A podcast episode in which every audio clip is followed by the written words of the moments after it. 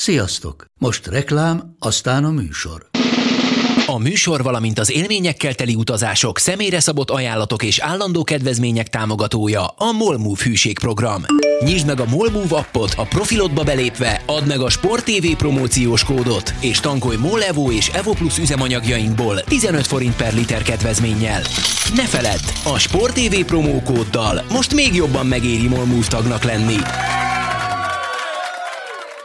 Vége a reklámnak, jön a műsor.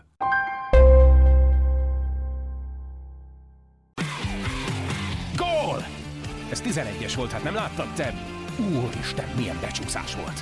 Mi mindennel kapcsolatban lesen vagyunk. Ez a Sport té vé és a Nemzeti Sport közös podcastjének újabb része. Sziasztok! Ez a Lesen vagyunk, a Sporttelevízió és a Nemzeti Sport közös labdarúgó podcastja. Ezt már nagyon rég mondtam, hiszen szerintem több mint egy hónapja jelentkeztünk utoljára. Állandó beszélgetőtársam Monc Attila, a Sporttelevízió munkatársa, én pedig Szeri Mártyás vagyok, a Nemzeti Sport újságírója. Sziasztok! Ugye, mint tudjátok, Matyi egy rövid kiutazáson vett részt a, a Szovjetunió területén. Nyugodtan mondhatjuk azt, és nem terveztünk már más, mint az, hogy beszélgessünk a vé béről, úgy, hogy részben ilyen belsős információkkal, élményekkel, minden ilyesmivel. Most nem akarom se átközelési időszakkal foglalkozni, se semmivel, hiszen hát még azért inkább előttünk áll. Végülis még csak Ronaldo váltott klubot a nyáron, tehát semmi sem más nem történt. Erre azért talán mondom Oroszországban is értesültél. Persze, de azért azt, azt ahogy említettem, az olyan iszonyat mélységekben nem merültem el mindig az átigazolásokban, mert azért, azért volt más dolog odakint. Ja. Azt kaptam a vé bétől, amit vártál? Vagy többet, vagy kevesebbet? Mm, szerintem többet. A kevesebbet úgy, hogy, hogy egyrészt szerintem többet láttam a vé béből, mint, mm. mint az, aki itthon nézte, másrészt meg kevesebbet. Mm. Többet, többet azért, mert talán az ember jobban átérzi a, a drámát, meg a feszültséget a helyszínen, és, és hogyha a helyszínen nézel egy meccset, az mondjuk a szerintem a meccs értékét megdobja egy negyven százalékkal, és kevesebbet meg olyan szempontból, hogy, hogy amióta én vé bét nézek, most láttam a legkevesebb meccset, mert éppen repültem, nem mm-hmm. tudom, Jekaterinburgból Moszkvába, hogy interjút csináltam iksz el ipszilonnal, és akkor utána mondjuk pont meccskezdésre végeztünk, de ő visszasétált a szállodájába, nekem meg volt mondjuk még három óra, amíg találtam egy helyet, ahol mm-hmm. tudtam nézni a meccseket. Ilyen szempontból volt csak kevesebb egyébként, de, de, de, de több volt. Kicsit féltem attól, hogy ezért harmincöt napot dolgozni zsinórban, hogy mennyire fogom bírni leginkább szellemileg, de, de azért vitt a lendület, amellett, hogy voltak, voltak holdpontok, hiszen azért napi szinten annyi impulzus éri az embert, hogy abból lehetet, lehetetlen alkotói válságba kerülni. Hát figyelj, nyilván Csillag úr, neked biztos sikerült. hát, hát én hiszem, ugye ő, ő vele, ő volt Csillag Péter volt az egyik, aki, aki velünk jött, ugye vele én csak az első két nap találkoztam, aztán meg a döntőben. Addig, tehát a köztes harminckét napban se volt? Ott nem, ott csak telefonon ha? tartottuk a kapcsolatot, hogyha éppen így emberi hangra vágytunk, vagy magyar hangra. De, de a köztes harminckét napban ott nem találkoztunk. Hát ő nyilván, ő, ő, ő, talán ő utazott. Én utaztam a hármunk közül a legkevesebbet. Tehát én úgy utaztam, hogy az első nyolc napot voltam Moszkvában, aztán öt nap Jekaterinburg, három nap Szentpétervár, három nap Kaliningrád, négy nap Moszkva, négy nap Kazany, és aztán nyolc nap Moszkva. Mind egyébként? Én, igen, én csak repültem, mert uh, egyrészt mondjuk Moszkva és Szentpétervár között például van nagyon gyors express vonat, mm. de én azt az utat például soha nem tettem meg. Ugye Kaliningrádban nem tudtam vonatozni, mert egy belépős vízumom volt, és Kaliningrád az, az ugye a fő orosz területen kívül esik, Litvánia és ah. Lengyelország között, tehát ott repülnöm kellett a vízumom ah. miatt. Jekaterinburgból Szentpétervárra szerintem olyan három nap lett volna vonattal, úgyhogy mm. ott sem nagyon fért bele, ott is inkább az volt, hogy akkor Moszkva és átszállás Szentpétervár. Ah. A Petinek voltak vonatozásai, ilyen húsz-huszonkettő órás. Ja, lá- látom neki. Egészen extravagáns képeket igen, igen. a vonatutakról. Azt mondtad, hogy éreztem minden percet. Melyik volt a leg... Nem minden percét, meg voltak halálközöl élményeim is, de mondjuk a percen, percen... Hát fél fel a taxisofőrökkel. Nem miért?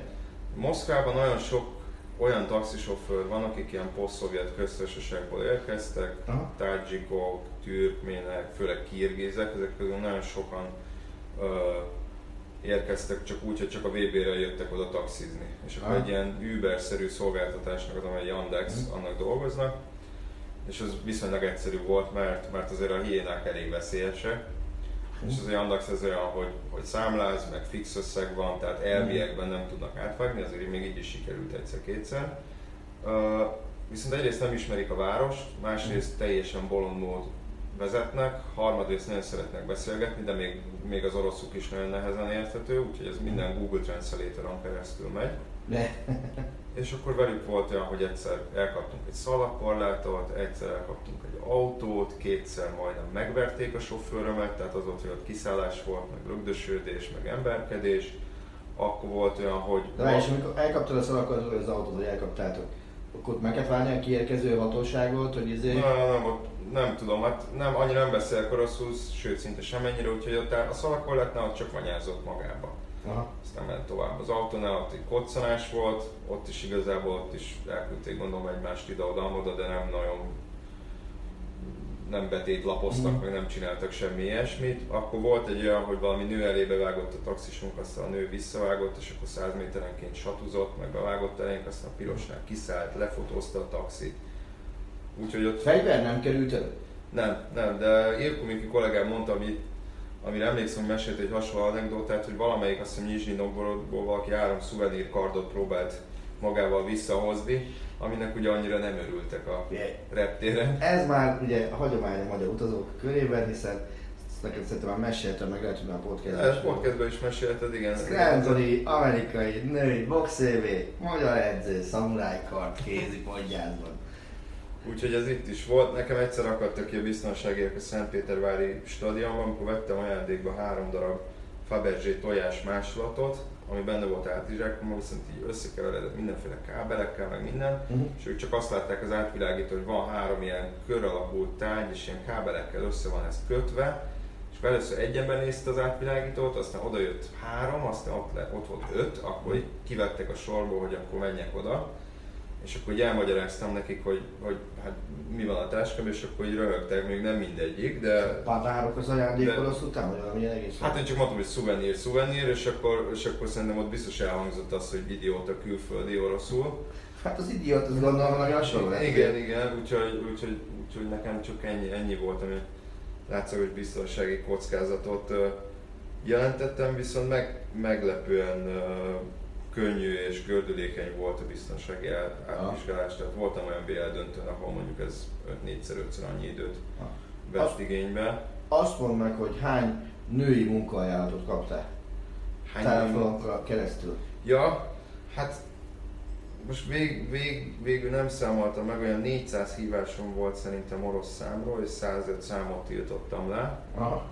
Ugye itt az volt a történet, hogy rögtön megérkezéskor vettünk színkártyákat, meg adatforgalmat, hogy az adatforgalom volt a leges, legfontosabb a kommunikáció szempontjából, és ezt viszonylag olcsón meg lehet venni szerintem, hát nem is tudom, ilyen öt és tízezer forint környékén kapsz színkártyát és kapsz harminc giga adatforgalmat, ami azért elég erős. Ö, viszont Oroszországban nagyon gyorsan eladják újra a, azokat a színkártyákat, ahol kikapcsolnak, vagy nem fizeted a számlát. És az enyém az egy Júlia Kuznyecova nevű hölgyé volt, aki valószínűleg Oroszország minden munkakereső oldalán megadta az elérhetőségét. Úgyhogy az első másfél-két évben rohadtul nem tudtam, hogy miről van szó, csak már teljesen feszült voltam, hogy egyfolytában oroszok hívogatnak. És aztán megkértem egy orosz ismerőst, hogy, hogy kicsit maradjon mellettem, és akkor válaszolgasson, és akkor mondta, hogy állásajánlat, állásajánlat, állásajánlat, és utána kaptam pár izé es em est, hogy, hogy Júlia Kuznyecova, menj az óvót Irina, tehát Irina vagyok, és hogy, és hogy gyere már Szohóba, várunk a eladói állás miatt. Szohóba. Igen. És akkor onnantól kezdve akkor már csak már nem is vettem fel, defaultba blokkoltam ezeket a számokat. Volt egy időszak, amikor nagyon unatkoztam, és mindig próbáltam más nyelven, meg más néven felvenni, de hát nyilván nem beszélt senki semmilyen nyelvet. De ez is, ez is uh, megoldódott. Azért lehet valamelyik, hogy te Szohóba elmész dolgozni. Igen. Tisztáncos nőnek, vagy nem tudom. Nem, ez szerintem valami ruhaüzlet lehetett, vagy bevásárló központ, de még tegnap, tegnap előtt is kaptam es em est, hogy hogy... De nem leadtátok már a telefont? Hogy az állás miatt kerestem, még nem, de, de ahogy leszálltam, vagy ahogy felszálltunk a gépre Moszkvába, az volt az első, hogy letiltottam azt a szimkártyát, hogy aha, ne keressenek azon soha többé. Mert az így elég volt, de mondom, először azt hittem, hogy nem tudom, a nagy testvér figyel, vagy megpróbálom őrületbe kergetni és nyomás alatt tartani. Viszont az én kérdésem, ne, nem tudom, melyik volt az első vé bé, amit láttál? Amit láttam és emlékszem rá? Igen. ezerkilencszáznyolcvankettő. És ez hol helyezkedik el a, a vé bé között? Melyik volt a, tehát azt akarod megkérdezni, hogy melyik volt a legjobb vé bé, amit láttam mondjuk? Igen, igen. Ú, az nehéz. Ezzel így nem gondolkodtam. Most nyilván a kilencvenest, azt, azt nem, biztos nem. Hát nehéz, a kilencvennégyes ugye szar volt a döntő, az biztos. Hát figyelj, nyilván az biztos benne, hogy a kétezer-kettesen ott voltam. Mm. Tehát ott, ott ráadásul voltak benne jó meccsek is, tehát mit tudom én, ilyen Brazília-Kosztarika öt kettő, mm-hmm.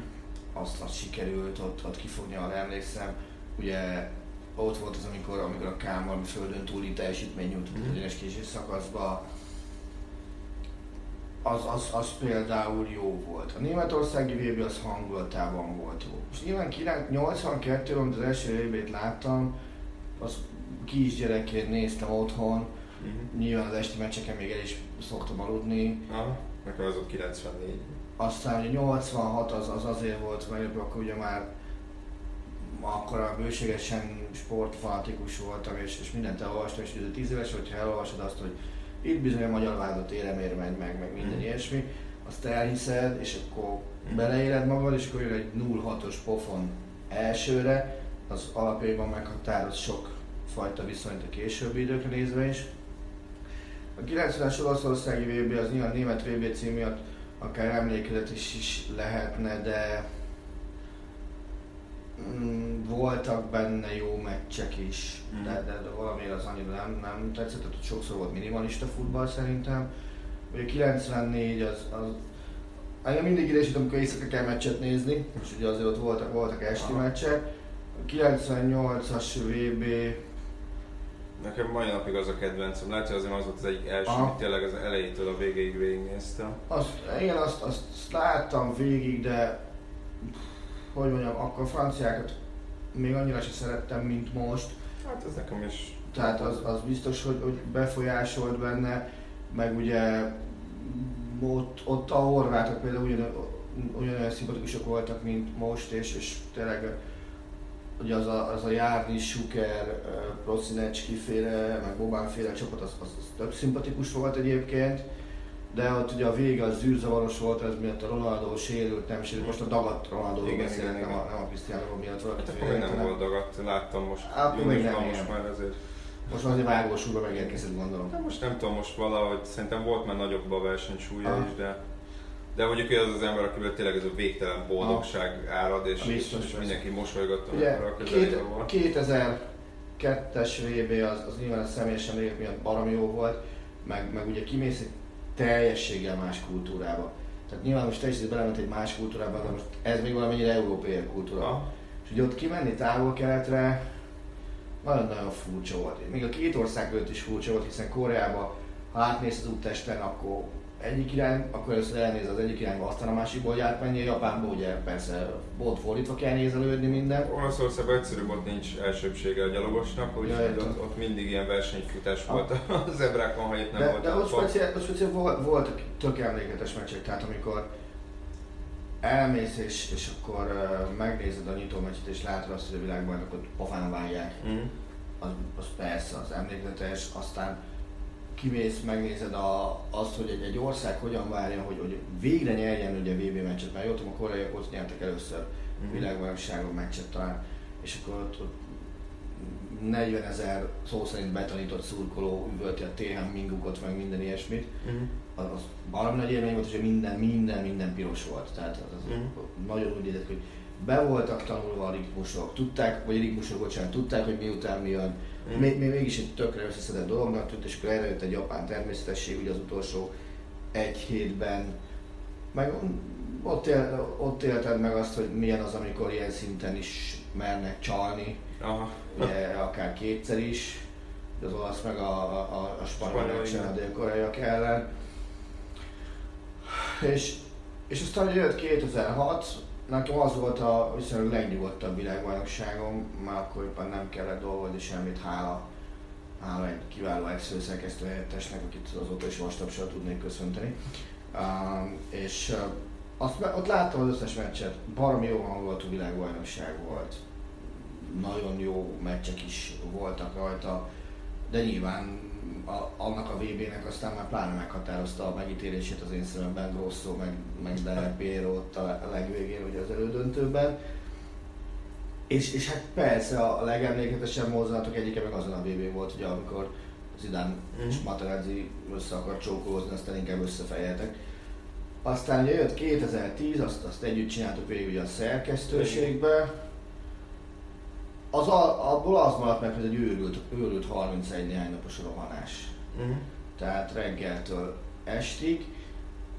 tizennégy az, az, az, az, az, az ilyen, az ilyen ambivalens érzéseket kelt bennem, mert uh, nyilván a hét egy az hét egy, azt, azt, azt hiszem, uh-huh. nem kell megmagyarázni, hogy, hogy, hogy olyan nem volt és nem lesz még egy a világfutballban, amikor egy ötszörös találkozik egy későbbi négyszeres világbajnokkal, és gyakorlatilag a németek föltörlik a padlót Brazíliával.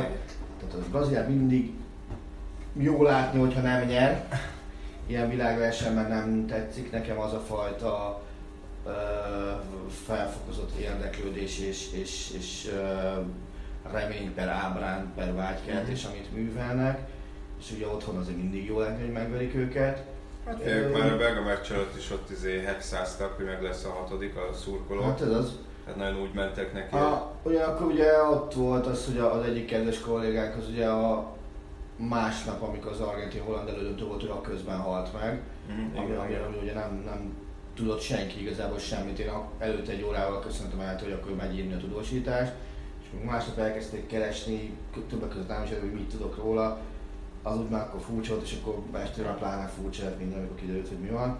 Azaz ez ezért, ezért kelt én ambivalens érzéssel bennem. A mostani vé bé meg az szintén ilyen furcsa, mert ezt a vé bét baromira nem éreztem, mondjuk így, így közben lévő tippelésben. Tehát azt el kell ismerni, nyilván a Joshi, ha hallgatná ezt véletlenül, akkor is megerősíteni, a szerkesztőségi tippjátékban végül is éppen nem bírtam hátulról felférni a dobogóra, tehát uh, negyvenketten indultunk, én nekem sikerült a harminckilencedik helyet megszerezni, úgyhogy úgy, az eddigiek között összesen egyszer sem voltam tizenkettőnél rosszabb, viszont, viszont a világbajnokot azt, azt előre leírtam, hogy ki és is az.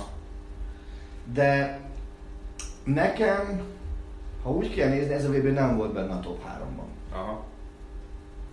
Én más, én más, pont ez nekem más benyomásaim mm. voltak.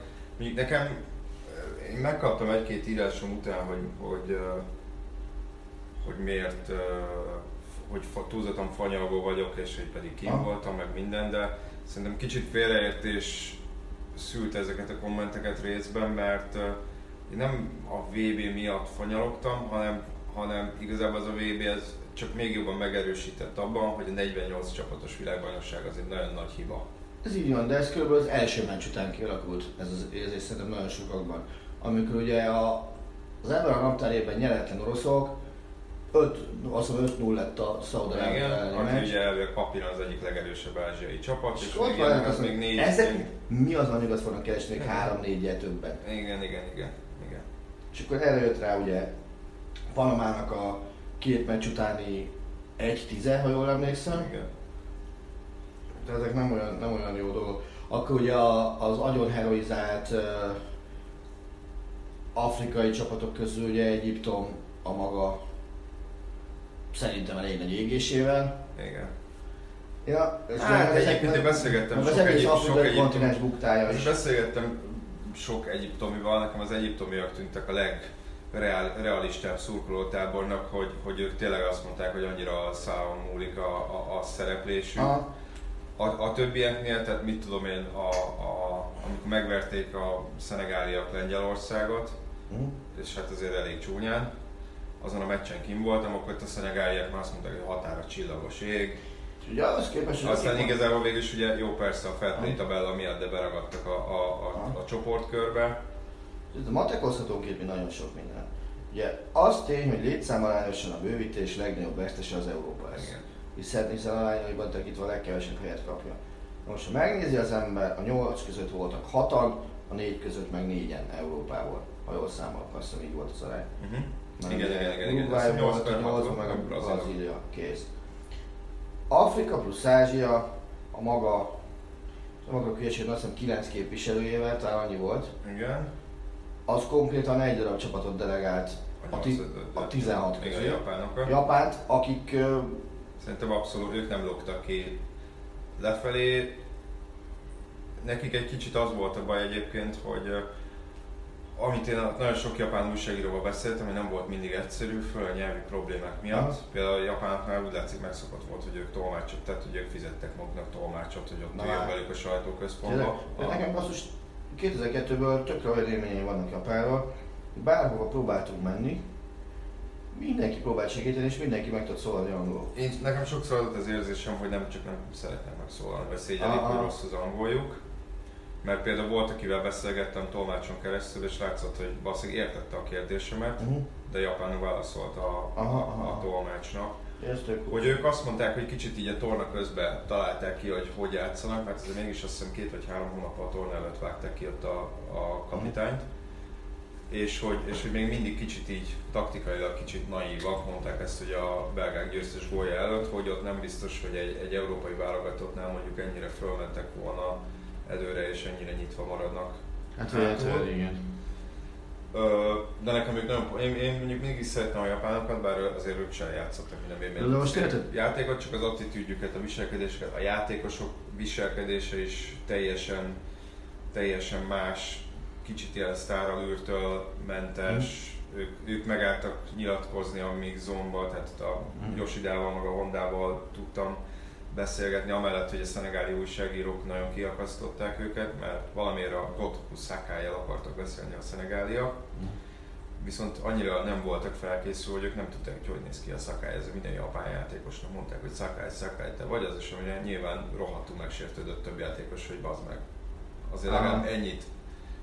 Ennyit, ennyit tegyél már meg, és, és most itt viccelődhetünk, hogy japánok, de nem, nem néznek ki ugyanúgy, és nem, hogyha újságíró, hogy tudod, hogy hogy néznek ki a... De ha nem is tudod, basszus, ott ülsz kilencven percen keresztül azon a meccsen, elvileg én nézel azt a meccsen. Igen. Tehát, hogyha alatt nem ismered, akkor szégyed már magad egy kicsit. És akkor azt mondta, jött a Honda, aki már nyilatkozott fél órát a sajátjainak, látszott, mm. hogy kicsit ki vannak tökkel, de amikor angolul szóltam hozzá, akkor mondta, hogy persze. Mert őróla tudtam, hogy ő ugye nem játszott angol nyelvterületen, de ő beszélt talán az egyik legjobban angolul mm-hmm. egyébként az egész ö, csapatból. Viszont még jól teljük, ugye most azt hiszem kilencen voltak, ugye jól tudom, lehet, hogy öt afrikai volt, az biztos. Ázsiában ugye Japán, Korea, Szaúd-Arábia, Irán, Ausztrália, akkor tíz. Öt, igen. Tehát akkor tízen voltak összesen. Na most, és ez a két kontinens kap még plusz hét helyet vagy nyolcan. Minek? Persze. Tehát te, te ennyi erővel már lassan, lassan itt összeáll egy utcák-terek bajnokság, és a győztes csapatot nevezzük be a világbajnokságra. Igen, hát ez, ez a baj, hogy, hogy, hogy ugye azt mondják, hogy ez jót tesz ezeknek az országoknak, de én nem, én nem érzem azt, hogy egy vé bé szereplés annyira megdobná egy országnak a, a, a futballját, hogy, a, hogy azt lehetne mondani, hogy igen, lehet, most ezen a vé bén nem voltak jók, de ez most lökéstalan. Ez az egyik, a másik, nyilván az ember akkor bizonytalanodik el, amikor, amikor tényleg amikor ott van, és jobban átérzi, hogy milyen érzelmeket képes generálni egy, egy ilyen szereplés, amit éreztettünk ugye két évvel ezelőtt az é bén, uh-huh. hogy az, hogy amikor a perui újságíró elbőgi magát melletted, mert már tudja, hogy kiesett a csapatod, amelyek megszerezték a tornán az első góljukat. Uh-huh. És mondjuk negyven és ötven közötti ember nem tudja magát tűrtöztetni, és húsz percen keresztül zokog, mert hogy gólt szereztek a vé bén. Hát az, ez, ez, ez tökre érthető. Tehát én arra emlékszem, hogy, hogy amikor két év ugye volt az é bé, és ugye megvertük az osztályokat, én ott az, én ott az első gólra elbőgtem magam ja. szintén. Tehát miért? Az én életemben az az első gól, amit é bén szereztünk. Ja. Világversenyen meg mennyi idő után, harminc év után volt az első. Tehát ezek, ezek akik ebben élnek, meg, meg ettől próbálnak meg válni valamit, azoknak, azoknak még ez is egy ilyen baromira emocionális igen, tartalom, igen. függetlenül attól, hogy ott vagy, vagy, vagy itthon vagy. Igen. Tehát ezek, ezeket tökre meg kell érni. Ebben gondolom, hogy, hogy egy csomószor viszont azon a felmegy, hogy ezt minél több embernek át kell élnie, meg kell tapasztalnia. Persze. Figyelj, azt képzeld el, amikor mi a, a Kornai Zsoltival voltunk kint, mind a kettőnek az első világversenye, az a kétezres é bé volt. Mm. Mint. Ugye még mind a, mind a ketten húsz évesek voltunk szerintem, én biztos, azt mondom, hogy Zsolti bácsi is. És akkor szlovén meccsen voltunk, nem tudom már ki, nem is, nem is, nem is az lényeg, ki volt az ellenfél.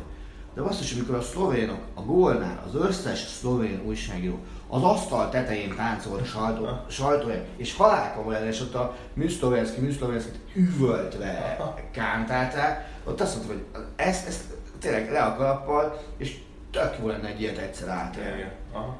És, és, és ez azóta is van, hogy mi, mindig találsz olyan, olyanokat, akiknek ez a világbajnokság uh, ilyen egyszer és megismételt remény. Oké, okay. Erre most, aki ezt hallgatja, és mondja, megvették, hogy marhova pont így, így kap majd több élményt ilyen ország. Igen, csak ne vegyük el közben a játékát az egésznek. Igen. Hogy ez egy világbajnokság. Igen. Igen. Nem pedig, nem pedig egy világifjúsági találkozó. Persze. A kettő között van némi nemű különbség. És előre lettegek már attól, amit nem is tudom, hol olvastam, hogy Infantino azt mondta, neki még rengeteg ötlete van a, a futballra kapcsolatban. De ő azt mondta, hogy neki napi tíz ötlete van, ami azért azt tettem hozzá, hogy az rendben van, csak ezek nem jó ötletek. Egyelőre, egyelőre óriási problémáim vannak azzal, hogy mik ezek az ötletek. Infantinónak azért olyan túl sok jó ötlete nem volt. A, most itt, amennyire az infa, én ott voltam az Infantino sajtótájékoztatón, meg úgy beszélgettem egy-két emberrel, most nagyon-nagyon úgy tűnik, hogy hogy itt csak Katalon múlik, hogy be tudja vállalni a plusz tizenhat csapatot, mert hogyha ők azt mondják, hogy igen, ezt akkor, akkor gondolkodás nélkül át fogják verni mindenhol, mindenhol. Tehát az, az már nagyon úgy tűnik nekem, hogy, hogy, hogy valószínűleg meg lesz annyi szavazat a, vég, a FIFA tanácsba, hát, vagy a, persze, vagy a kongresszusba, mert ugye Infantino azért csak-csak megtett emlőim növekedett föl valamilyen szinten, igen. És tudja, hogy akiknek jóvá tesz, onnan lehet számolni a szavazatokat. Kettő ugye, kettő ugye nekik nagyon kell az, hogy Amerika meg mondjuk Kína kint legyen egy világbajnokságon, pénzügyi okokból is, főleg úgy, hogy most ugye azért sok nyugati szponzor lelépett tőlük, mm. És majdnem mindegyik helyére kínai szponzor jött be. Ez nagyon furcsa volt látni tényleg itt a táblákat, hogy, hogy Vandát láttál a, a, a stadionban. Igen, meg high, nem tudom, high sense, high sense, sense igen, vagy igen, nem tudom, hogy kell. Azt, azt láttál a stadionban, és, és olyan nyugati világcéget, amit olyan húsz évvel ezelőtt még, még izét láttál, lehetettem Canont láttál, meg, meg, meg olyan között, hogy hallottál cégeket. Hát, volt azért, ugye voltak a... Itt... Bocsánat, egy köhögést azért hazahoztam Oroszországból. Ugye gyors étteremlánc volt. A, a Mekki, igen. Coca-Cola volt. Igen. Ö, és a Visa. Szerintem az volt a három már. Adidas volt még szerintem. Szerintem Adidas volt. Adidas lehet. Kész, vége. De, hát igen, de a többire ugye beugrottak a, a kínaiak, és az nagyon kell nekik. Viszont kicsit elkanyarodtunk, tehát én, én amikor az írásból, az, írásomból azt írt le, hogy én mondjuk fanyalgok a, a, a vé bé miatt, az nem az volt, hanem elsősorban azért fanyalgtam, hogy ide nem kell, ide nem kell több csapat szerintem. Mm. Melyik volt a legjobb csapat? És bocsánat, még zárásképp, hogy amit aztán viszont Oroszországban, ugye azt mondják, hogy egy millió szurkoló jött, és úgy, hogy Európában azért nagyon-nagyon kevesen jöttek. Mm. Mert ugye sok embert elrettentett ö, ö, a huliganizmusnak a, mm. a, a, a réma, amiben ugye nem volt semmi, nem, ami ebből a szempontból nem volt semmi ban. De, de tehát mondjuk a négy évvel későbbi vé bére valószínűleg több ember várat, és hogy egy kétmilliós Katar hogy fog elnyelni egy másfél millió embert, szerintem sehogy. Mert ha nem az lesz, hogy majd négy-öt csillagos szállodákat építenek, és akkor meg azért nem fognak utazni, mert annyi annyira. Hát drága lesz minden, a repterek hogy fogják, tehát itt azért, azért itt is volt, hogy visszafel azért a Seremetjavó is azért kicsit nehezen bírta a, a tömeget a döntő másnapján, meg aztán ott nem tudom, kis túlzásra ától zéig vannak a terminálok. Ez tök érdekes, mert mi például kétezer-kettőben pont ezért választottuk, azt inkább még egy napot kint töltünk, mint azt, hogy ordinári káosz bejövünk haza. Mm. És aztán Isten tudja, hogy hol kötünk ki Kalkuttától, Amazonosig, bárhol landoltunk volna, vagy a csomagjaink legalábbis. És akkor mi a, a, a Pajolgyvai Lacival mi kedd reggel jöttünk haza. Tehát ottan idő szerint kedden indultunk, érted? Nem volt egy díszment a hétfő, úgy untuk magunkat, mint a rossz sem. kín vagy el, tehát harmincöt napot vagy kint, ott ugye csak kicsit korábban kellett kimenni, mint itt, hiszen ott azért egy laza nyolc órás akklimatizációval is meg kellett küzdeni. Hát nekünk is a Selmetyóra azt mondták már reggel, hogy ez egy öt órával az indulásért legyünk ki, ott azért, hogy addigra átessünk minden átvilágításon. És akkor ugye úgy az, hogy hétfőn nem mentünk, hétfőn annyit csináltunk, kiköltöztünk a reptér melletti hotelba. És akkor ott, ott este megettem életem biztos, hogy top legszarabb kajájának egyikét, megettem, szóval kihozták, ezt inkább így mondom. Utóbb kiderült, hogy polipot, polip volt a menü, menüt kértünk, és tojásleves volt, amivel eleve a lábon álló, de aztán is azzal jadtam jól, aha, amennyi lehetett, és akkor kihoztak valamit, ami ilyen, ilyen cipőtalpra emlékezhető valami volt. Ugye elkezdtem nézni, vágj, meg inni, és, és próbáltam meg, és valami olyan íze volt, amit, amit nem tudtam beazonosítani, és aztán utána valahogy összehoztuk a Lacival, hogy ez, ez polip volt. Aha. És azt nem, még egyszer nem kívánom vissza. És aztán másnap, kedd reggel, szépen kimentünk hatta a reptérre, felszálltunk a repülőre, és minden ment flottul. Ugye egy leszállás volt Szöulba, hazafelé, és aztán Zürichbe. Az szar volt még, mert ugye kim vagy harmincöt napig, jössz a repülővel hazafelé, nézed a térképet, és látod, hogy akkor most átrepülünk Budapest felé, és megyünk Zürichbe, és tudod azt, hogy ott akkor vársz még majd három órát, és aztán jössz vissza két órát, hogy leszállhassál itt. Aha. Az, az, az is egy ilyen nagyon-nagyon fura és, és szar érzés volt. Jó, persze nem sajnálatásban mondom, mert összességében baromi jó év, baromira jelezte az ember azt a világbajnokságot. Szóval azt mondom meg, hogy melyik volt a legjobb meccs, amit láttál? Amin kint voltam? Ja. tizenkét meccsen voltam kint. Hű, a legjobb. Mm, hát azt mondom, mondod, kettő, kettő, mondod a legszarabbat is először. A, a legrosszabb az az orosz-spanyol volt. Hát az a helyszín ah. is olyan volt. És az orosz szurkolók azok ne, azt nem úgy képzelik el, hogy ők végig szurkolják az egészet. Tehát ah. van tíz percenként Rosszia, Rosszia. Spanyol az nem volt olyan sok. Aha. Tehát egyrészt az atmoszféra sem volt az, hogy azt mondtad, hogy olyan rohadt jó hangulat van. Aha. És tényleg az, az már a helyszínen álmosító volt az a, az a passzolgatás. Aha. A legjobb, hát... vagy a német-Mexikó. Az a, az a, az a mi a franc tört, ott egyrészt a hangulat is nagyon jó volt, meg ez a mi a franc történik faktor, hogy úristen, mit csinálnak a németekkel, most már nyolcadszorra kontrázzák le őket, és egyszerűen nem tudnak ezzel semmit csinálni, és nem nyúl bele a meccsbe a lő, úgyhogy úgy, hogy, úgy, hogy ne kontrázzák le őket. De mégis rá összességében azt mondom, hogy Kolumbia-Anglia, mert ugye nekem ha. Anglia volt a, hát a csapatom, családjogokból is, is. Ugye egyrészt az, hogy két sorra előttem ült James Rodriguez, ha? Aki ugye nem játszhatott ezen a meccsen, Esteban Cambiasso, aki a Beckermannak volt az egyik segítője, mm. és reketre ordította magát, persze nem se, a játékosok között nagyjából senki nem hallotta őt, legfeljebb akkor, hogyha ott volt bedobás előttük. Ott, ott az, és az nem is feltétlenül, ugye nagyon sok striciskedés volt ezen a meccsen. Hú, az a világ egyik legaljasabb meccs volt egyébként. És, és ugye, de ott, ott mégis az, hogy, hogy történelmény, az Anglia első sikeres vé bé tizenegyes párbaját élőben, ráadásul ahhoz a kaphoz ültünk közel, harminc négyzetméter vagy húsz négyzetméteres környezetben én voltam az egyetlen, aki mondjuk azért szurkolt, hogy az angolok nyerjenek, ugye mm. úgy, hogy előttem ül James Rodriguez, és én voltam az egyetlen, aki tényleg nem, nem drukkoltam, meg nem teljesen csendben ültem végig az egész meccset, de a tizenegyes párbajnál ott azért felugrottam kétszer-háromszor, ha. És akkor egyszer hátra is pillantott, de hát nyilván ő is.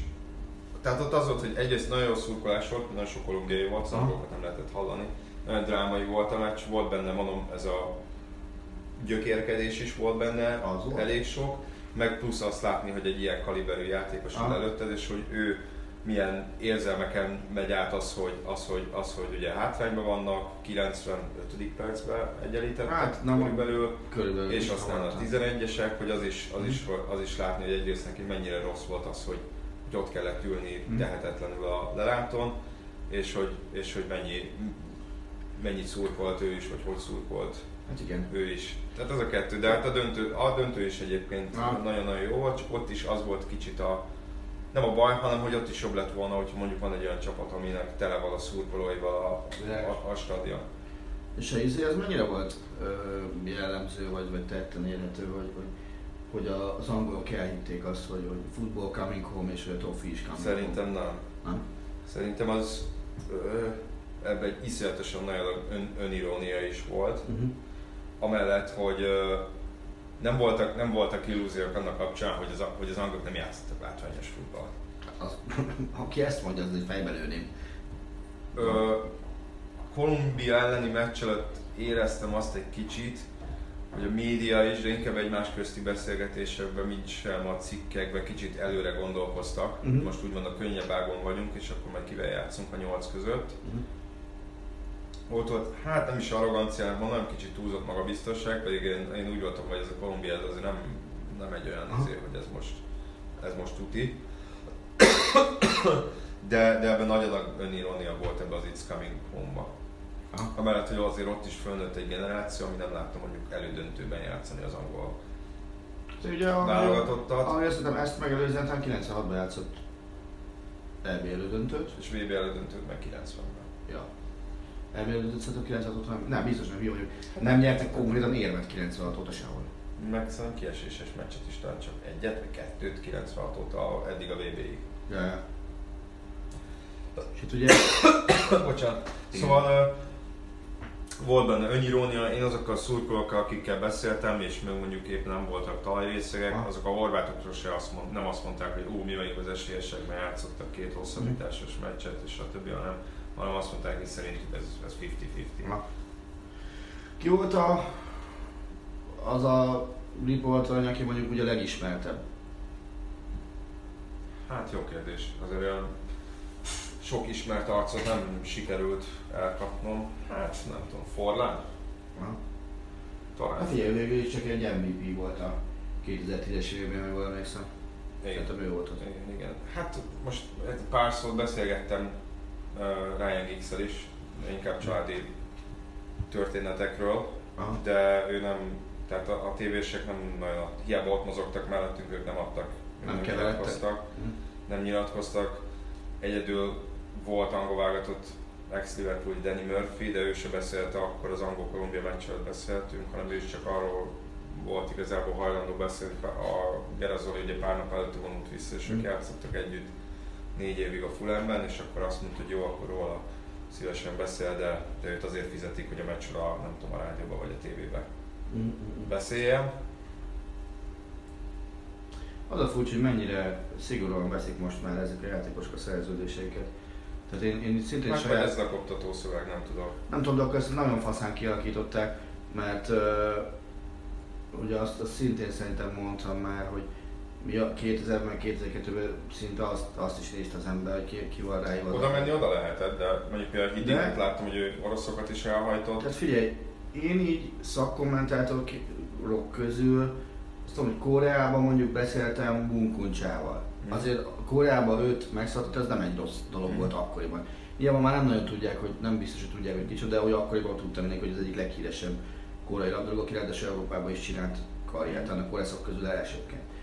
Vagy, vagy uh, szint az az, az, az é bén volt John Barnes. Mm. Vagy, vagy ugye Giroud, aki a francia mm. tévének volt. Chris Waddell-el is beszélgettem, aki ha? De nem, ez, ez, ez effektíven rendes, diktafonos interjú volt. Hát nekem én közfadult ott a, egyre külön utaztunk, és akkor ott egy csomagfelvételen aha. kaptam el. Uh, teljesen változó helyzetek voltak. Martin Kion azt mondta, hogy ne haragudj, de vécére kell mennie. Egy perc azután kijött a vécéből. Nem tudtam, hogy esetleg a vesélyével vannak gondok, vagy csak épp, vagy, vagy, vagy nem jutott jobb, jobb az eszébe. Aha. Nyilván a vegyes zónában, hogyha nem az adott ország sajtójához tartozol, az, az, az, nagy, az, az, nagy, az nagyon lehetetlenség határán. Ah, mennyi uh, mennyi újságíró kapott belépőt az a, a izébe? Vegyesbe? Aha. Hát nem tudom. Ti hány tízen kívül voltak a prioritás listán, mi? Mi alapban nem kaptuk meg sohasem a vegyesbe. Ja igen? Aha. Aha. Az csak a legnagyobb, az csak a legnagyobbnál, legnagyobbaknál volt. De volt, ahol hozzánk vág, volt, ahol az volt, hogy amikor átvetted a jegyet, akkor megkérdezték, hogy, hogy igen, hogy függőben van, de hogy mire kérsz, sajtály vagy vegyes. Volt, ahol várólistázni kellett. Aha. Hát ez úgy néz ki, ezt nem tudom, lehet, hogy érdemes elmondani a hallgatóknak, hogy ez, ez hogy működik. Tehát, hogy valamikor március környékén akkreditáltunk a csoportmeccsekre, uh-huh. tehát, hogy melyik meccsekre szeretnénk menni, amik általában a meccsek előtt pár nappal derültek ki, hogy mehetünk. Tehát addigra már le volt foglalva minden, szállás, repények, tehát elvileg benne volt az is, hogy elutazol Szentpétervárra egy meccsre, de nem kapsz rá belépőt. Mert a passzoddal, a passzoddal bemehettél a stadion területére, de a lelátóra nem, dolgozhattál médiaközpontban, és ott, ahol jóvágytál, kaptál egy jegyet, egy belépőjegyet. Illetve még akkreditáltál a sajtótájékoztatóra, amit a meccs utánira, hogy a meccs előttiekre bemehettél, vagy a vegyes zónára. És akkor azt vagy megadták, vagy nem, és akkor volt egy várólista huszonnégy órával előtt, fel, feliratkoztál, és akkor egy órával a kezdőrugás előtt odajött egy, egy fifás ember, és akkor felolvasott tíz nevet, vagy tizenötöt, vagy, vagy éppen azt mondta, na, ez, ez semmit nem vagy éppen azt mondta az önkénteseknek, hogy tessék, itt a lista, választatok tíz szimpatikus nevet, vagy mutassatok rá tíz emberre, és akkor ott mondjuk száz ember így ölte egymást, hogy izé kikapjon jegyet, amit én így, így nem nagyon erőltettem. Ezt ugye egyébként belépőjegyekkel is meg lehetett játszani a várólistázást, szerencsére nekem egy meccs volt olyan, ahol várólistás voltam, ilyen az Argentin-Izland, amire végül nem is kaptam meg. Uh-huh. Ö, de, de igen, tehát elvileg ez így, így működött. Tehát, és akkor a kieséses meccsekre meg akkor lehetett akreditálni, amikor már az adott meccsre meg volt mind a két résztvevő. Uh-huh. Tehát akkor huszonhárom óra ötvenkilenctől másik következő nap huszonhárom óra ötvenkilencig lehetett, de, de magát a, a meccsaptációt azt szerintem a túlnyomó többségének az embereknek megadták. Ha, de az egyenes kísérő szakaszban aztán meg különösen úgy jut, hogy aki ott volt a torna elejétől és két az egyenes kísérő szakaszra akkreditációt azt általában megadták, most is gondolom. Hát ezt nem tudom, hogy hogy súlyozták. És a döntőre meg úgy volt, hogy három, hármat kértünk, mind a hármat megkaptuk, és ha? kaptunk egy sajtály, meg egy begyezóna belépőt alapból. Ha, mert ugye ott úgy szokták, tehát az é bén meg a vé bén, amin, é béken meg a vé bén, amin én voltam kint, az mindig úgy volt, hogy aki végigdolgozta az alapszakaszt, az utána előnyt élvezett az egyenes kísérő szakaszba, és az egyenes kísérő szakaszba kaptál jegyet, fölvetted a jegyet, akkor gyakorlatilag biztos lehetél benne, hogy a, a döntőre is megvan a jegyet. Hát mondom, szerintem ez így... Ezért kaptunk, tehát, és még volt a nyitó meccs volt, ahol ketten akreditáltunk, de csak egyet kaptunk. Uh-huh. És azt hiszem még a német-mexikó, nem, nem, nem, nem, nem, ennyi volt azt hiszem. Szóval nagy részt, ah. nagy részt megkaptuk, és akkor onnantól kezdve meg az volt a kérdés, hogy média tribünös helyed van, vagy média asztalos helyed van. A média tribünös helyed csak ugye egy széked volt, és ott nem működött az internet. Volt, hogy nem az egész stadion volt wifi? Uh, volt, csak nem működött. Azt mondták, hogy, hogy hiába van annyi, nem tudom, jelszóroljuk, hogy, hogy annyian csinálnak ilyen személyes hotspotot, meg használnak személyes adatforgalmat, hogy teljesen bezavarja a jelet. Mm. És ha volt asztalod, akkor volt kábeled. Az és akkor bedugtad, és akkor működött. És voltak ilyen bemérős emberek, akik elvileg azt vizsgálták, hogy ki az, aki nem a wifi-t használja, és nem a wifi-t használhat, hanem magánt, akkor, akkor ott rászóltak. De nyilván ahogy elment, már az ember csatlakozott ha. rá vissza.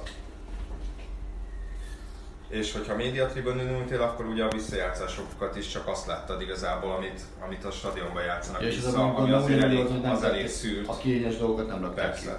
Persze, vagy, vagy, fel, vagy felpattantál és odaszaladtál valamelyik kis képernyős asztalhoz, de mondjuk, hogy ha, ha húsz sorra feljebb ültél középen, akkor ez nem feltétlenül volt ö, ö, járható út. Mert ugye elvileg videót se lehet csinálni, mert, mert ugye nem broadcast, tehát nem közvetítő vagy, tehát nem csinálsz videót, mert akkor mi van, ha éppen Facebook Live-ra csinálod a videót, vagy kiposztolod, mm. és ugye elvileg arra nincsen jogosultságot, tehát arra is Arra is nagyon figyeltek, hogy ne csinálj videókat. Arra is szóltak egyébként. Láttál az, hogy valakit elvettek a felirtációt?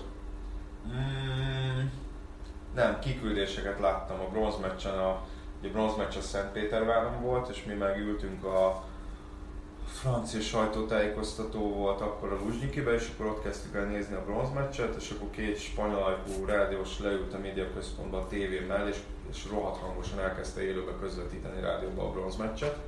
Aha. Ami ugye sok embernek nem tetszett.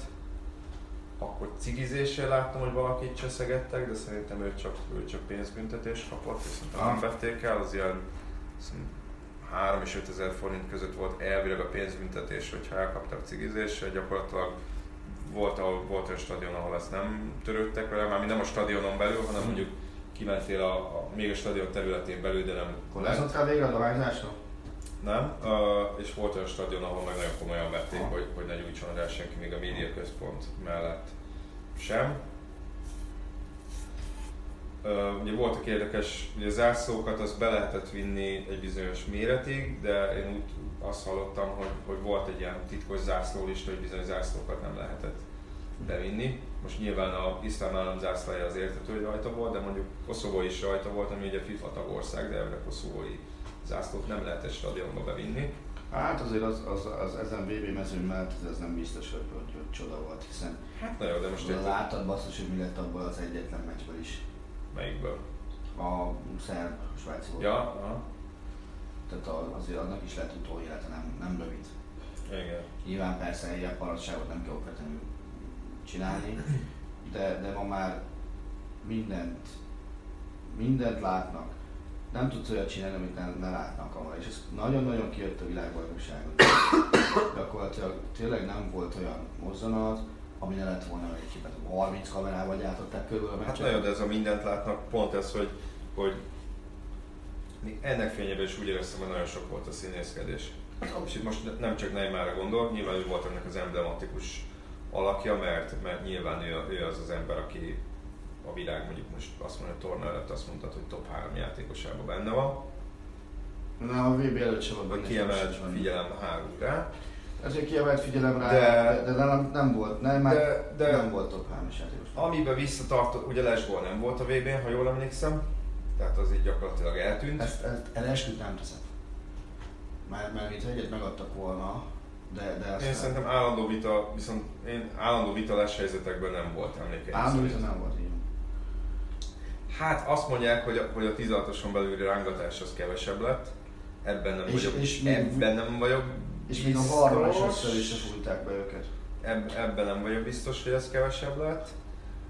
Összességében szerintem nyilván nem hibátlanul, de, de szerintem jól használták a vart olyan szempontból, hogy, hogy szerintem nem vett el általában annyi időt a játékból, mint amennyitől sokan féltek. Ez tök furcsa. Kintről másként tűnt, mint itthon tévéről. Itthon tévéről baromi lassúnak is körülbelül. Soknak tűnt? Aha. Ja, ott, ott ne, ne, nekem, nekem nagyon soknak tűnt. Főleg az az időszak, amikor ha, ha mondjuk... Uh... A döntőben az elég hosszú volt, amennyire én emlékszem az, az én meccseimen. Az nincs dobogón a leghosszabb. Az én, én meccseim nekem azt tűnt a leghosszabbnak. A tizenegyesre gondolsz, amikor a Pitana... Igen, igen, igen. igen. Eleve ostobasság volt, hogy a, a Pitana, aki szerintem egy, egy, egy, egy, egy pojáca, még nagyon úgy tűnik, úgy tűnt, hogy Corinna nagyon szereti őt, ugye ő kapta a nyitó meccset is.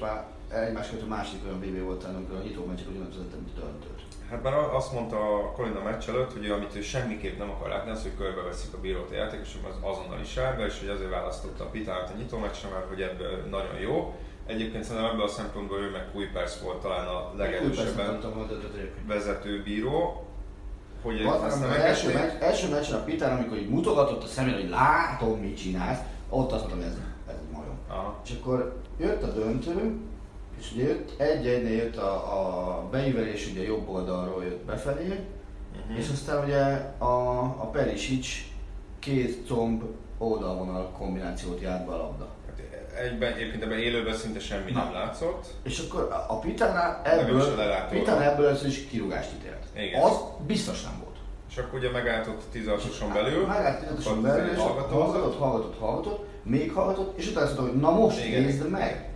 Az már elvesen időt, kiment, megnézte. Nekem az, az tűnt a leghosszabb. Utána jött vissza, és még egyszer visszament, hogy megnézze, hogy biztos, és beföltött tizenegyes. Lehet tudod hozni, hogy az volt, vagy nem volt az. Én, én az, akkor is azt mondtam, most is azt mondom, inkább befújtam volna, mint nem. Persze ez, ez nyilván megítélés kérdése, de, de nagyon sok időt tudott elvenni a vár, és szerintem ez így nagyon körülményes. Tehát az nem fog jól tenni a, a meccsnek, vagy, egy-egy, vagy a, a, a futball egészének, hogy egy-egy ilyen varrozásnál legalább két percet tud állni a játék. Egyébként az, ez, ez volt az a döntés, ahol azt éreztem, hogy viszont nem, nem, nem tudom maga a tizenegyes döntés, de az intermezzo az mintha megtörte volna a horvátoknak a lendületét egy kicsit egyébként. Ilyen szempontból én azt ott nem is figyeltem, bár, mert nem volt messze már ott a fél idősen. De meg összességében is, tehát az jó, abból jó a vár, hogy nagyon sok olyan ítélet nem született meg, vagy született meg, most ez mindig nézőpont kérdése, ami, ami, ami tévútra vitte volna a meccset, akár eredmény, akár, akár a játék menetét illetően, és sokkal több helyes ítélet volt. Uh-huh. Az, hogy, hogy a, amit te mondtál, hogy a tizenhatoson belüli rángatózásokat hogyan ítélik meg, az, az, az talán minden eddiginél szubjektíva volt. Minden, minden meccsel eredmény, hogy minden is ilyen rángatózás, be van akasztva mind a kettőket. És akkor Mit veszel észre? Az, hogy ki fog először, vagy ki üt vissza? Hát én a, az Angol-Kolumbia volt az, ahol a tizenhatos vonalán ültem annál a kapunál, ahol a tizenegyeseket ülták a harmadik, kb. A harmadik sorba. Tehát ott nagyon-nagyon közel láttam rá a tizenhatosra, és tényleg gyakorlatilag vicc volt, ami, ami ment. És akkor ugye azért nyilván elengedték magukat abban a pillanatban, egymást kicsit elengedték, amikor berúgták a, a, a szögletet, de, de hát időnként kabaré volt, amit csináltak egymásra egy-egy. Igen. És, és amit mondta, hogy a színészkedés, én nagyon-nagyon sajnálom Neymar, tehát ezt az egész procedúrát végigcsinált, sokkal jobban tudja a futballra fordítja. Kapott ezzel egy olyan bélyeget, persze, amivel szerintem bűnhődjön is legalább egy évig, hogy semmit ne fújjanak be neki, mert színészkedik. Volt német kollega, ült mellettem a brazil-belgán, és akkor ott volt egy, volt egy ilyen kérdéses szituáció, és kérdeztem, hogy szerinted izé dobta magát, és föl sem nézett, és azt mondta, hogy ne tűlik. Hm. Tehát nincs, nincs mese. Brazilok egyébként ezen nagyon kiakadtak, hogy, hogy hát jó, persze, még a Júlio Baptista is azt mondta nekem, hogy igen, szerintem azért kicsit rájátszik, meg izé. De, de, de a brazil újságíróknak mindig az volt az attitűd, hogy igen, de ez és ez és ez és ez és ez és ez dobja magát. Emberek szerintem akkor ezt... nem bírnak belerúgni, hogy tizet pörögjön a saját emberekről a földön, menjen már a fenébe. Futballozzon, basszus. Tehát ne, nem az, hogy most ezt csinálja. És meggyőződésem, hogyha nincsen ez a, a, a, a fajta izé, Prius már rajta, vagy nem tudom, hogy bélyeg rajta, akkor befújnak nekik egy tizenegyest a belgákjának. Uh-huh. De szerintem ott volt az, hogy na ez a kis köcsög megint dobott magának, lófasz kapsz, nem tizenegyest. Egyébként ezért gondoltam, hogy, hogy ilyen szempontból kicsit lehetne szórogatni a sárgákat a VAR alapján, de, de ugye azért nehéz, mert például mondjuk vannak olyan szituációk, amikor nem biztos, hogy, hogy azt meg tudod ítélni, hogy nem volt szabálytalanság, de, de, nem, de az már necces, hogy az ember dobta ah. magát vagy sem. Viszont egy nagyon fontos kérdés van, hogy VAR alapján sem. De hogyha mondjuk nincsen, nincsen semmiféle fizikai kontaktus, és úgy homorít az emberünk, úgyhogy fél méterre nincs senki a közelében, akkor még szerintem erre is lehetne használni. Bár, bár ez megint az, hogy akkor kicsit szelektíven használod. Costa Rica-Szerbia meccset láttad? Nem. Akkor nem kérdezek semmit. Akkor mindegy, mert ott érdekelt volna, hogy te mit csinálsz a végén, amikor ütött a szerb, és ugye szóltak a bí- nem fújta le a bíró. Uh-huh. Rászóltak, hogy apukám, nézd már meg ezt meg, mert ez így annyira nem jó. Uh-huh. Azt hiszem, hogy szerintem ott a szerb volt. És valami cserejátékos szerb, és akkor megnézte a bíró, vagy afrikai, vagy ázsiai bíró volt, megnézte, és sárgát adott uh-huh. VAR után. Most nincs kimondani, én azt gondolom, hogy a VAR-t ilyen aprólékos dolog, vagy adják pirosat, vagy ne adják semmit. Uh-huh. Egyébként azon gondolkoztam, hogy ez mennyire... Persze, bocs, nincs kimondva az, hogy, hogy ne lehessen sárgát adni, meg azt sem, hogy pirosat kötelező adni, de attól függően azt gondolom, hogy ne, ne kis pályázunk sárgákkal. Vagy pirosat adsz, vagy ne adjál semmit. Azon gondolkoztam még, de aztán persze lehet, hogy ez egy elborult ötlet. Mert hogy azért, ugye az ember alapvetően elfogadta, elfogadták ott a döntést, hogyha videóbíró volt. Ha megnézsz a videón, akkor biztos oké. Okay. Mm.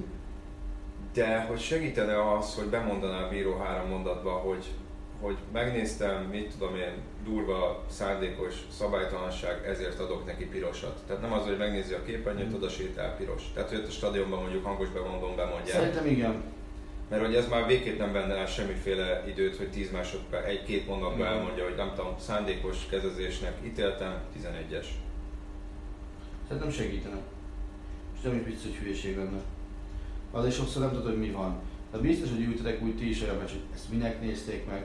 Csak kiderült, hogy azon alárultak egyet, csak persze, ez nyilván, ez, ez nyilván egyébként akkor volt, amikor, amikor uh, nem asztalos helyünk volt, és nem volt képernyőnk, mm. és mondjuk olyan helyen ültél, hogy a pálya átellenes végébe történt valami olyan. Mm. Ugye ez volt az angol-kolumbiai meccs, hogy ott a, az angol tizenegyes előtt, ott olyan szögbe meg, meg vonalba ültünk, hogy volt még mondjuk tíz játékos, aki állt előttünk az eset között, mm. és annyit láttunk, hogy, hogy elesik a kén, ah. de az, hogy miért, meg hogy, az így nem igazán derült ki.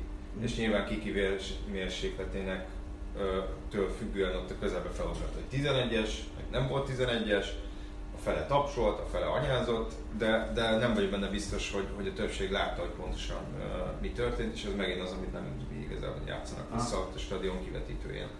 Még egy kérdés ugye végére, valami általános kérdés. Franciaország megérdemelten lett világbajnok, a vé bé egészét tekintve, vagy nem? Hát ez megérdemelten, igen, mondhatjuk, hogy igen. Szerintem ezért is volt, ez egy teljesen őrült világbajnokság volt, ez tetszett benne, hogy gyakorlatilag azt mondom, hogy a csoportkör első két fordulója után már nem, egyszerűen nem vettél biztosra, hogy na most van egy, nem tudom, Anglia-Panama, és akkor lehet, hogy egy nagy angol győzelem lesz belőle, de lehet, hogy lesz egy, mit tudom én, Panamával X-elnek, vagy, vagy valami. Tehát igazából egy idő után sokkal erősebbnek éreztem ezt a kiszámíthatatlanság faktort a, a, a meccsekben, mint bármikor korábban. De visszatérve a kérdésre, szerintem megérdemelte, úgyhogy úgy, hogy a nevek alapján nagyon sokan nyilván nem, ezt a, nem feltétlenül ezt a futballt várták a franciáktól, több francia újságíró sem, főleg a csoportkör alatt így nem nagyon tudták hova tenni, mm. hogy, most, hogy most mennyire ekézzük őket, mert továbbítottunk, de azért itt kicsit akadozik, nem, nem csak az, hogy akadozik a gépezet, hanem inkább az, hogy, hogy úgymond annyiban látszik Deschamps keze nyoma, hogy van elől négy darab, mit tudom én, százmilliós embered, vagy három, mm. és hogy sokkal pragmatikusabb futballt játszott ezzel a csapattal, mint amit ők szeretnének, hogy sokkal kevesebb. De, de végülis ez, ez, ez vezetett szerintem győzelem. Francia-belga döntő az, az egy null volt, ugye? Igen.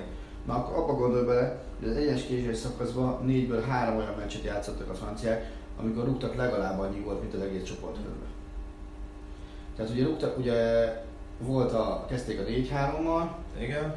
Utána jött a Uruguay, Uruguay az kettő, aztán jött ugye a belga, belga lyukas pont, és a döntő a négyen. Igen. És ugye a három meccs, a másik három meccsen legalább annyi voltak mindig, mint a csoportkörben, a hárman összesen. Igen. Tehát hogy mennyire megváltozott a játék. Tehát tök érdekes, hogy a, a franciák azok az egyenes kiesés szakaszban tűnt úgy, hogy kiengedték a féket, és nem, nem pedig a csoportkör. Hát tudom, az Uruguay meg a belga meccsen is azt mondta a Canal Plus-ös ember, hogy ez szerinte azt mondta, hogy az Argentin az őrült meccs volt. Igen. És hogy a, hogy a belga, meg az uruguayi az meg profin lemenedzselt meccs volt. Ez egy taktikai remekmű volt. Hát igen, azt mondta, hogy az, ezt, ezt, ezt, azt mondta, hogy ezt lemenedzseltük azt a meccset, hogy ezt úgy játszottuk, ahogy nem feltétlenül úgy, ahogy a, a közönség szerette volna, hanem úgy játszották, ahogy kellett nekik játszaniuk. Mm. És tegyük hozzá, hogy, hogy persze Mbappé, meg, meg Griezmann, meg, meg erről van szó, de hát azért atya úristen, mondjuk Varane-nak is milyen vé bé el volt, meg, meg mondjuk a döntőig azért szerintem Joris is elég, elég szépen muzsikált, az mm. addig a potyagólig, plusz azért nekik volt egy, gyakorlatilag minden, minden sorban volt egy világklasszis emberük, még hogyha akár Kanté is, aki mondjuk persze nyilván az a vízhordó kategória, de mondjuk sok csapatnál nem volt. De a meg sebesség, a, vagy az, az a sebesség meg, mennyire látszott ki itt, hogy Kanténak mekkora sebesség volt?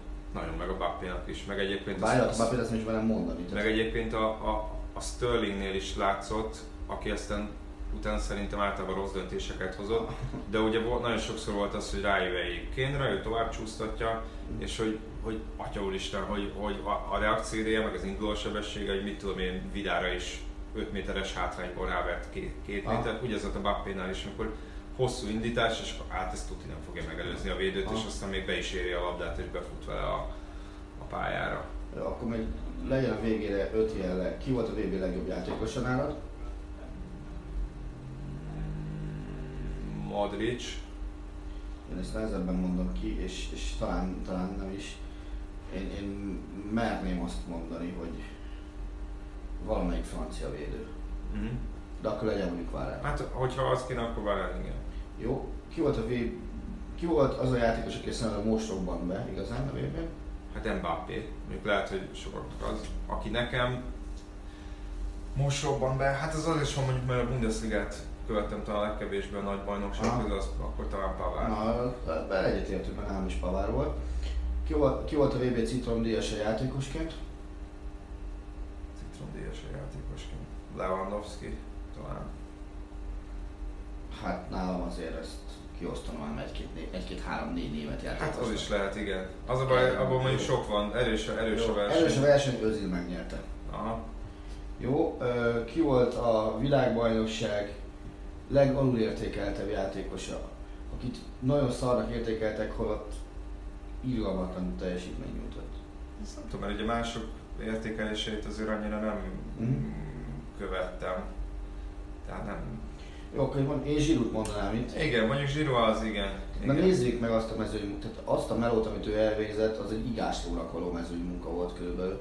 Oké, nem rúgott volt, de rúgott helyette más. Hát meg az, az már az elmén is feltűnő volt, hogy mondjuk, hogy mennyiszer, mennyi, milyen jól vette ki az összjátékban a részét Griezmannnal. Azért próbáljunk, próbáljunk meg egy, egy ötven méteres felívelt labdát mondjuk pontosan odafejelni egy lendületből érkező játékos elé rendszeresen, nem tudom, hét meccsen keresztül. Igen, mondjuk, igen, Giroud az, az abszolút. És a szemét kérdés, sorozatban tizenegyszer lesz-e Ronaldo vagy Messi aranyadás? Hát nagyon félek, hogy, hogy ö, én, én szívem szerint nem. De gyakorlatban te is a Messi biztos, hogy nem lesz. És az biztos, hogy nem lesz. Fog, én azt mondom, hogy oda fogják adni Ronaldónak. Sajnos. Én, én félek, hogy egy kicsit a pé er miatt. Igen. Ronaldo. Nem merik majd odaadni. Nem merik odaadni Modrićnak, vagy vagy vagy. Varánnak meg pláne nem fogják. Igen. De, de félek, hogy én azt mondom, hogy félek, hogy Ronaldo lesz. Jó. Nagyon szépen köszönjük az időt, meg a türelmet. A szabadságválások miatt nem tudjuk pontosan ígérni, hogy mikor jön a következő adás, de megpróbálunk jövő héten is jelentkezni. Na, na, sziasztok, köszönjük, hogy hallgattatok minket. A műsor a Béton partnere.